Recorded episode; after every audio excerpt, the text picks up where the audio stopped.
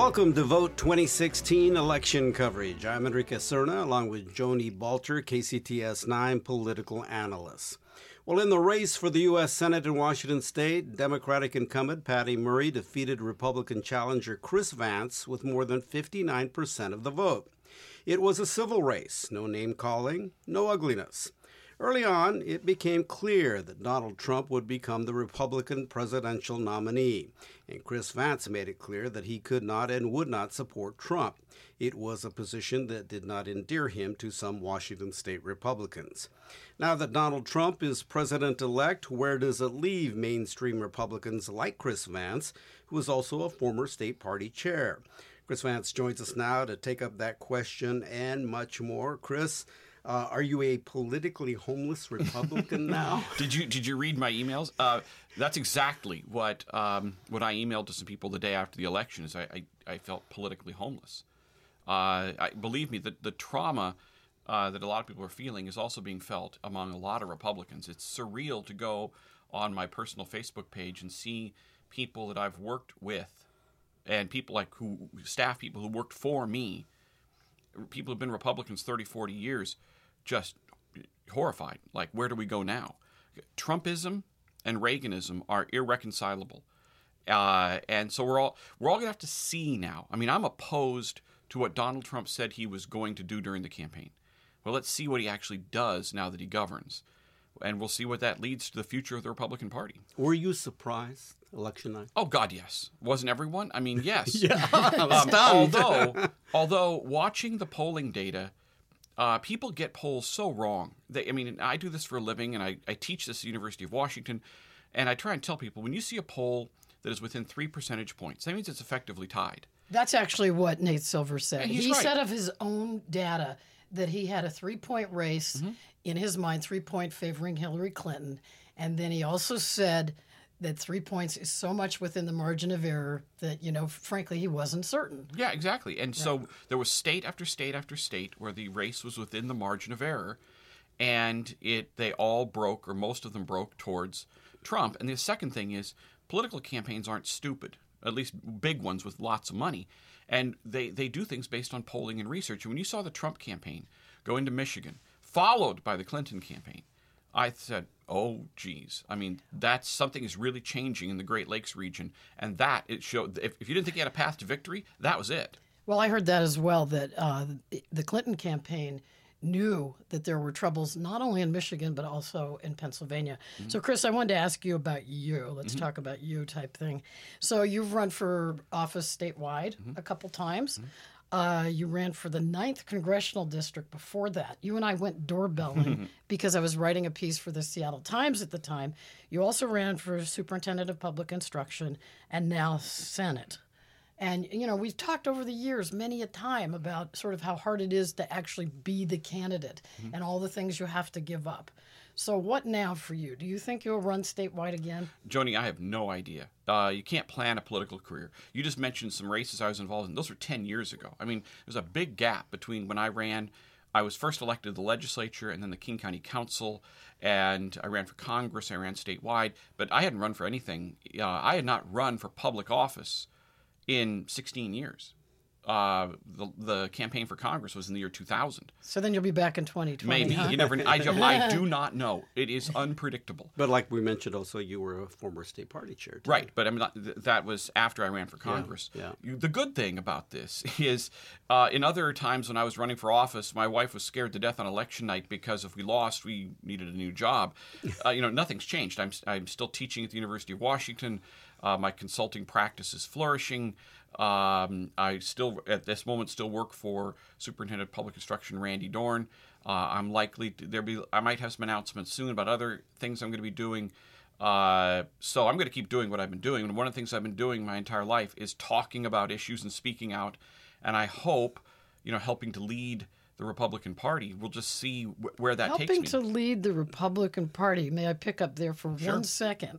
Uh, as everybody knows, Susan Hutchison, the current state party chair, uh, defended the top of the ticket, Mr. Trump, even during the Access Hollywood scandal. Uh, she said Trump's bragging about assaulting women was sort of because you know he used to be he was a Democrat at that time, so maybe uh, that explained it. So, you know, he he got better as he became a Republican. Uh, should she stay as state party chair, or should someone else step in? we, you know, let's just see how that plays out. I, they, it's really, believe me, I know because I did this job. Um, whether it's fair or not, you get the blame when things go well, and you get the credit when, or you get the credit when things go well, and blame when they don't. And Republicans did well in this election. Uh, so there's a general feeling, I think, among the party that they're winning. And you know, it's easy sitting here in Seattle, where we are right now, to think of the Republican Party as this pathetic, beleaguered minority. No, I'm sorry. It's the Democrats who have a problem. I mean, the Republicans control the presidency, the Senate, the House, 33 governors, 69 out of 99 legislative chambers. In Washington state, we control the Senate, and we're only two seats away in the House. So people think there's something wrong with the Republican Party, and I don't agree with Mr. Trump at all, and I'm worried about the direction we're going. But if what you care about is winning and losing, well, we won. The D's lost. And it, so it's really why isn't anybody asking where why isn't Jaxon Ravens leaving? Uh, it's Nancy Pelosi who may lose her job. It's the DNC that's going to have a big fight. The crisis is on the Democrat side. Now, we, I think the Republicans have a crisis in terms of conscience and ideology, but in terms of winning and losing, and demographics. Uh, I think it's the Democrats are a problem with the demographics. I think what they found to, uh, this election is you can't win an election with just non-white voters. For I've been saying for years, yeah, there's a gap in this country. And well, the people who should be concerned are the Democrats who are now losing the overwhelming majority of white voters, which are still the majority in this country. And, and you're starting to hear that now from Democrats. Yeah, it's, it's not Susan Hutchison no who's in that. trouble. Yeah. It's the Democrats. I'm curious, though, for you. Um, about the decision to run for the U.S. Senate mm-hmm. against you know Patty Murray, who was incumbent. Now she's like number 3 mm-hmm. Why did you decide to run? Because Enrique, you know, it's so easy now to look at this as like, wow, this you know can't be done. Let's rewind back to the fall of 2015. Um, Barack Obama's approval rating was 43 percent. The natural pendulum of American politics said it should have been a big Republican year after eight years of the other party being in the majority. Uh, there was a poll in May that showed Patty Murray under 50%. The October Elway poll had Patty Murray only getting 44% of the vote against me. We signed up for a race where you were going to have a big Republican landslide uh, with a popular Republican nominee who could do well in the moderate King County suburbs. And in that kind of an election, uh, running against a 24 year incumbent when people wanted change, we thought we had a really good chance to pull off the upset. Well, then Donald Trump became the nominee, and it completely changed all the calculations. He did well in some parts of the country, but he was he did terribly in Washington State and really terribly in King County. He's getting less than 22% of the vote in King County. So sometimes smash numbers in Seattle like 8%. Right. And so I mean, we signed up for a completely if we had nominated Marco Rubio or John Kasich or or Jeb Bush, it would have been a completely different election and that's what I we were planning on. When you came out and said that you could not would not support him, mm-hmm. um, and then I think not too long after that there was the state party convention. And, Days later, yeah, and I know that that was not a fun time for you. it was very difficult. Uh, the uh, understand now that I was a hero in the Republican Party for taking on Patty Murray. Uh, one of the great blessings of this campaign is my son, who's 25 years old, uh, worked part time on the campaign, and he he and I were the ones that traveled around the state together. And everywhere we went, we were heroes because we were running against Patty Murray. It's going to be a big Republican year, and then that came to a grinding halt when we came out opposed to to Donald Trump. And we were sitting there at dinner in Federal Way at our favorite Thai restaurant the night before we were going to go to the Tri Cities, and my cell phone starts blowing up. People said the state party's executive board was debating at that moment whether or not to let me speak at the state convention. Oh boy! And, and I, I'm the former chairman of the state party. I have stood in front of the state convention multiple times. And I'm like, do I still run? Do I file as an independent? Do I go and defy them? Do I not? And in the end, the overwhelming majority of people in that meeting voted to let me speak. And I got to tell you, when we were there, it was a parade of people walking up to our booth at the state convention saying, I agree with you. You're right. We, should, we don't support Trump.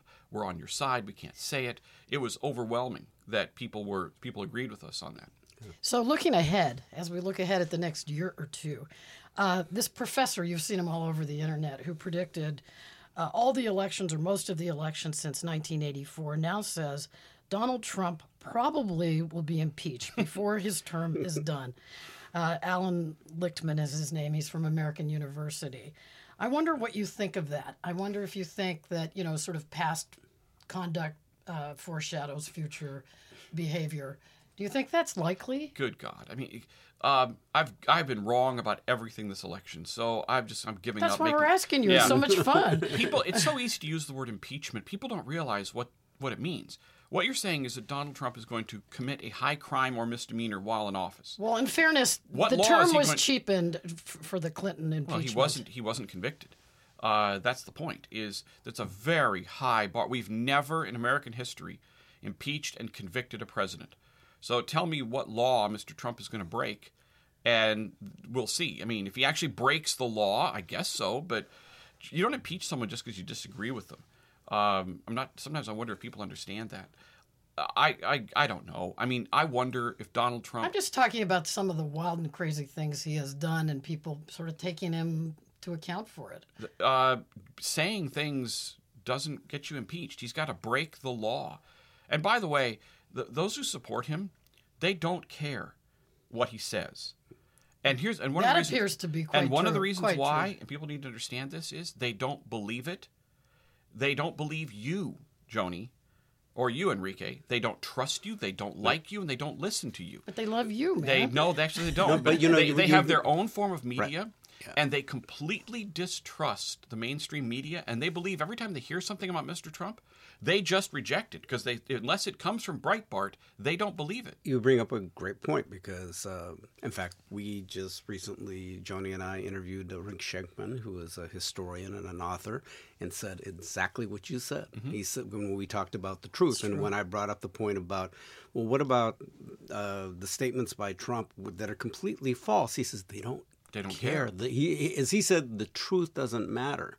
Um, and it has been interesting as I've listened to interviews um, that, uh, particularly on NPR, when they've gone back to various parts of the country, Rust Belt, Virginia, and things, uh, West Virginia, and, and and it is interesting that I've noticed that folks there are saying that they they they support him. They, they still aren't sure about him, but they still support him. But the issues really of about what he's said and maybe what he's done, they don't matter. What they care about is that they want him to change things so that they will get jobs. Right. It's exactly right. The other day, Christian Sinderman said this better than I can. Um, he and I were uh, did a forum at, at the Evans School the other day, and he's from an industrial town in Michigan. He said, "Listen, you have to understand this. You've got people out there making nine seventy five at, Walmart an hour. Their dad made twenty dollars an hour working at the tool and die factory, and their grandfather made forty dollars an hour working at Ford." That's the problem, this downward mobility. And Hillary Clinton and other Democrats come in and say, "Ah, look, the economy's getting better. And you know, if, if you're a displaced worker, we'll get you some community college training. They don't they that doesn't cut it with them anymore. Donald Trump said, I will reopen the factory. I will bring the jobs back from China. I will let you dig for coal again. And that's what they want to hear. And they that is what they care about. And they don't care about his quote locker room talk, which to me is far more than that, but they don't care. And and and and people protesting in the streets of Seattle is n- nothing going to do nothing but harden their opinions. And I, right now, it's really down to okay, can he do what he said he's going to do? and that is the key. And this is this is why i'm you know watching and seeing what does he actually do? How does he actually govern? One of the things that, that trump supporters said to me throughout the campaign they'd get so frustrated it'd say I'd, i would say things like he, he doesn't he's not a republican. He will add five trillion dollars to the debt he he is his anti his trade policies will wreck the economy and they'd look at me like chris he won't do that he's just saying that and they really believe that. They, they, they believe he said things just to get elected, and now he's going to govern like a fairly typical Republican. Well, we'll see. Well, like Christian, I, I am from um, Pennsylvania. I'm from Pittsburgh originally. And I had been watching Pennsylvania and all the polling the whole time the election was going on. And I was telling my husband, even though it said nine points for Hillary, I go, I don't believe that because I know the same thing that you described for, for Christian. So, but I wanted to ask you something about, uh, and you're not responsible for all things Republicans say Not this everywhere, and, and perhaps so you don't you don't have to own this thing, but You got let's- pass. but let's talk about the protests in Seattle and up and down the West Coast. Uh, State Senator Doug Ericksen has said that some of the folks that are pro- protesting, you're shaking your head, should be charged with felonies as sort of economic terrorists. Uh, do you agree? And how does that help the GOP in the state of Washington? I don't agree. If I were in the legislature, I wouldn't vote for that. I will be shocked if that bill ever gets out of committee. Um, it, people, if they break the law, there's already laws to deal with vandalism and other things. There's no need for something like this. And Doug knows that. I would assume. I, he's just making a statement. How how does it help the GOP? Because it continues. People. I mean, look. Let me let me be clear about this. For years, I've been in this studio and other studios, and I've written and talked about how the Republican Party has to change. That we have to do better among moderate, college educated suburban voters. We have to do better among uh, non white voters. How we are the ones with the problem. There are always other voices in our party, including people like Doug Ericksen, said, No, you've got it backwards. We can't be Democrat light. We need to double down, triple down, move to the right, get more voters, more. We have to get the working class angry vote. And they just ran a campaign that way and won. And so you're they they believe that the way to win is to just keep demonizing the the cultural left to bring more uh, non-college educated working class white voters on board and pe- and that kind of a bill they love that and and They and- love the and- idea of it, but you know, look, the history of protest in America, Mm-hmm. the history of protest in Seattle, the Seattle strike. I mean, Mm-hmm. how does that mesh in any way with anything? But let, let, let me uh, jump in here. Uh, so, with what you just said about that, okay, this is now. This is what they were able to do now, and obviously they were successful. Now, but what about a year from now, and what about two years from now? Where where where does the party? Is it all kind of wait and see as, as it, far as it is all kind of wait and see. But again, this sort of sm- and now look, so I'm on your side on a lot of this stuff. I agree with you, but but there's this smug certainty among the left. There's that book, The Emerging Democratic Majority, that talked about how eventually this country is going to, you know, be a majority minority country, and white voters are going to fall as a percentage of the. It's all wrong for the for, for the foreseeable future, white voters will be the majority, the overwhelming majority, far more than fifty percent. And the Democrats can't win if their support among white voters continues to just collapse. And if if the if the Trump camp if the Trump movement is able to start it, bring up their support among college educated white voters, in addition to their support among non college educated white voters, then they have an unbeatable coalition. Uh, and so they they are not interested in appealing to Seattle voters or non-white voters who are culturally sort of liberal. they don't need them. They don't need them, and they're showing it. I mean, they're the, and it doesn't it does not work on the West Coast. It doesn't work in Washington State. And this is this is one thing so maddening is Washington State Republicans should be worried about the future, but nationally, uh, it, it, it, it's apparently working. But to your point, in Washington state, if we were interviewing somebody from the Democratic Party, they'd say we won the governors. Mm-hmm, We still have a two vote majority in the state house, Mm-hmm. and we can work with moderate uh, Republicans in the Senate to get There, to which get- moderate Republicans? there are there are not nothing. There Wait, are Steve fewer. Litzow's gone. Yeah, that's uh, true. Andy Hill Andy has Hill passed away. passed Right. away. Uh, you're going to have a lame duck freshman in in that seat. Uh, the Senate has not. I mean, the Senate. Joe Fain is like the last surviving moderate. Well, there's a few others. But can you see something like that kind of a coalition coming up with a new carbon tax, for example? No, absolutely not. No. No, I mean the Republic, the Republicans in Olympia, and uh, I generally agree with them on this. Is their their message is no new taxes. Let's fund our education with existing revenues, and Which they existing revenues? well, it, revenues are going up because the economy is actually getting a little better, and they look at it as they have been able to pump billions of dollars more into education, lower college tuitions, That, all that's without what Jay Inslee said when he was running. Exactly. said- And that's right. kept mentioning how much Exactly. money he put. Exactly. So why do we need to raise taxes? Uh, so no, uh, one thing you can count on You count on the sun coming up tomorrow morning, and you can count on Republicans in Olympia opposing tax increases. So- there will not be a revenue package. So that's Washington State. Yes. Okay. Uh, it, and, you know, it seems like that's not going to change a heck of a lot here. Nope. But when we look at Republicans nationally and what's going to happen, and we look at the uh, um, Trump trying to put together his administration now, and we hear of talk of a Muslim registry, um, and we see the appointment of a, uh, uh, you know, Steve Bannon and the uh, as a chief strategist. We see um, the national security advisor who has had. Who, who actually was fired from a position before, and now he is going to be the national security advisor. What is that? I guess there is the, some there's deep concern. Let's put it there. deep concern. And so my my concern is first of all, none of this is new.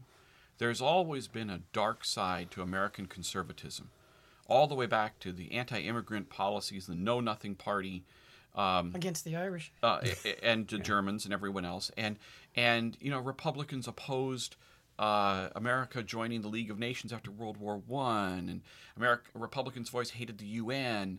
Uh, I'm really struck by the parallels to the John Birch Society in the 1960s. If you go back and read Bircher stuff, it's just like what you read on Infowars and Alex Jones and and Breitbart. You know, there's this globalist conspiracy, these evil global bankers, and the Trump campaign commercials were horrifying. And they were, I mean, right up to the edge of American fascism. Um, and so that it's and, and what's interesting, of course, is the previous generation of Republican leaders, Richard Nixon, uh, Barry Gold Barry Goldwater, but especially Ronald Reagan and Dan Evans, explicitly disavowed the John Birch Society, drove them out of the Republican Party. Now that wing of the party runs the Republican Party, but But Trump doesn't ever disavow them. no, he doesn't. but but on the other, see, here's the other thing though. At the same time, he's appointing Mr. Bannon as counselor to the president. He brings in Reince Priebus as chief of staff. Supposedly, he's meeting with Mitt Romney this weekend. Um, there's all these people in the party who are telling me, calm down. He doesn't mean it.